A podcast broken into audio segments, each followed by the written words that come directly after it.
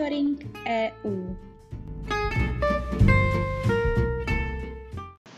Zastoupení Jihomoravského kraje při Evropské unii si pro vás připravilo to nejdůležitější, co se během dubna 2021 událo v Evropské unii.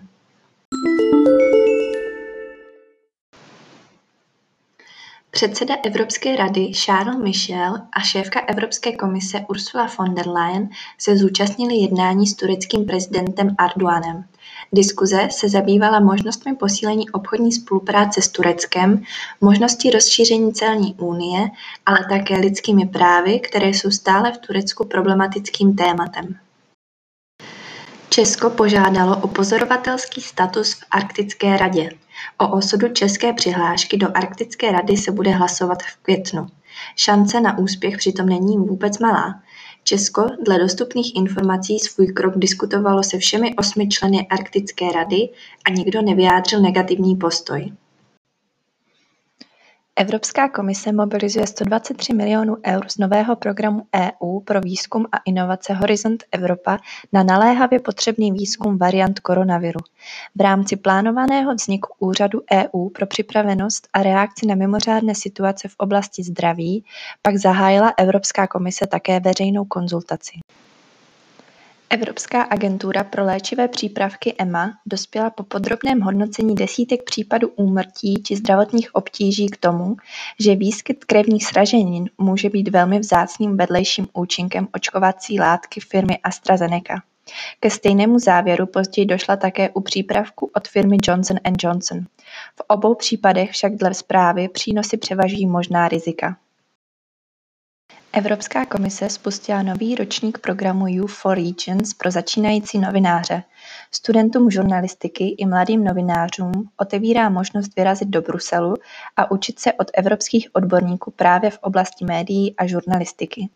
Zájemci mohou přihlašovat své články či videa do 12. července. Strana Fidesz maďarského premiéra Orbána hledá po odchodu z Evropské lidové strany nové spojence napříč hranicemi. Pokud se jí podaří najít šest partnerů, může založit zcela novou politickou frakci v Evropském parlamentu. Povinný podíl českých potravin na pultech obchodů nakonec platit nebude. Sněmovna ho na návrh Senátu vyřadila z novely zákona o potravinách. Stvrdila však pokuty za prodej potravin tzv. dvojí kvality. Půjde o výrobky zaměnitelné za jiné výrobky v ostatních zemích EU, ale s podstatně odlišným složením. Evropská komise zahájila kroky proto, aby půjčky v rámci dočasného nástroje na podporu oživení Next Generation EU byly financovány za co nejvýhodnějších podmínek pro členské státy EU a jejich občany. Využita má být diversifikovaná strategie financování s cílem do roku 2026 získat až 800 miliard eur v běžných cenách. Evropská komise vyhlásila již osmý ročník soutěže o cenu EU pro inovátorky, takzvaně EU Prize for Women Innovators. Jejím cílem je zdůraznit významnou roli žen při uvádění inovací na trh a budování inovativní společnosti. Přihlášky je možné podávat do 30. června. Evropská unie využila možnosti ve smlouvě se společnostmi Pfizer a BioNTech a objednala dalších 100 milionů dávek jejich vakcíny proti COVID-19. Firmy to uvedly ve společném prohlášení. Členské státy EU tak letos obdrží celkem 600 milionů dávek této očkovací látky. Česku se dostalo podpory ze strany evropských spojenců v jeho diplomatické roztržce s Ruskem. Šéf unijní diplomacie Josep Borrell ujistil, že Evropská unie stojí jednotně a solidárně za Českem, které vypovědělo ze země část ruských diplomatů kvůli podezření na ruské zapojení do výbuchu v muničním skladu ve Vrběticích v roce 2014. Výkonná rada Konference o budoucnosti Evropy spustila dlouho očekávanou digitální platformu Konference o budoucnosti Evropy, jejímž cílem je umožnit občanům z celé Unie sdílet a vyměňovat si své nápady a názory na budoucí směřování evropského celku. Digitální platforma je plně interaktivní a mnohojazyčná. Lidé na ní mohou diskutovat o svých návrzích s ostatními občany ze všech členských států ve 24 úředních jazycích EU. Evropská komise navrhla vůbec první pravidla využívání umělé inteligence, která mají pomoci omezit škodlivé dopady například sledovacích či manipulativních technologií. Zásadně regulovat chce zejména možnosti rozpoznávání obličejů, které vzbuzují obavu u ochránců soukromí. Evropská unie zažalovala britsko-švédskou firmu AstraZeneca za nedodržení smlouvy na dodávku vakcín proti COVID-19. Tímto krokem chce zajistit rychlejší přísun vakcín do členských zemí. Česko bude moci v následující dekádě čerpat z EU až 1 bilion korun.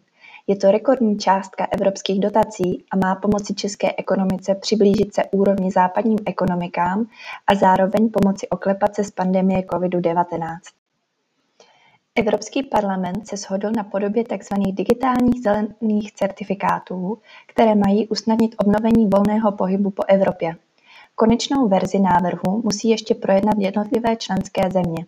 Ke konečnému schválení by mohlo dojít v červnu. Provozovatelé internetových stránek budou muset účinněji kontrolovat a odstraňovat příspěvky s teroristickým obsahem. Europoslanci totiž schválili kontroverzní nařízení o mazání teroristického obsahu na internetu.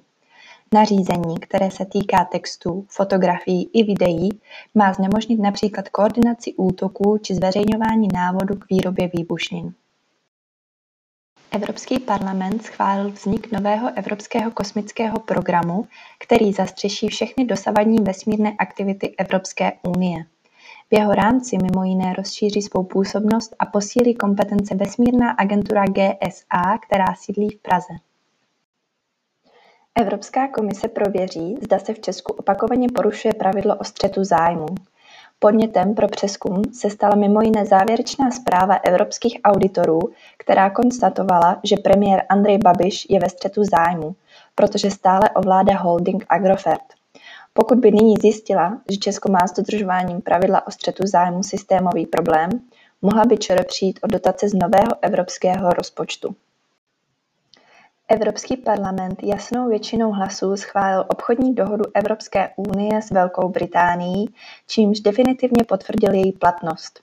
Úmluvu, která odbourává většinu celních bariér a usnadňuje obchod mezi 27 unijních zemí a Británií, podepsaly obě strany krátce před koncem roku, v úterý pak drtivou většinou potvrdilo 660 poslanců, proti jich hlasovalo pět. Monitoring EU připravuje zastoupení Jihomoravského kraje při Evropské unii každý pátek. Kompletní informace a zprávy můžete nalézt v příslušném monitoringu na našem webu www.kjmk.eu v sekci Aktuality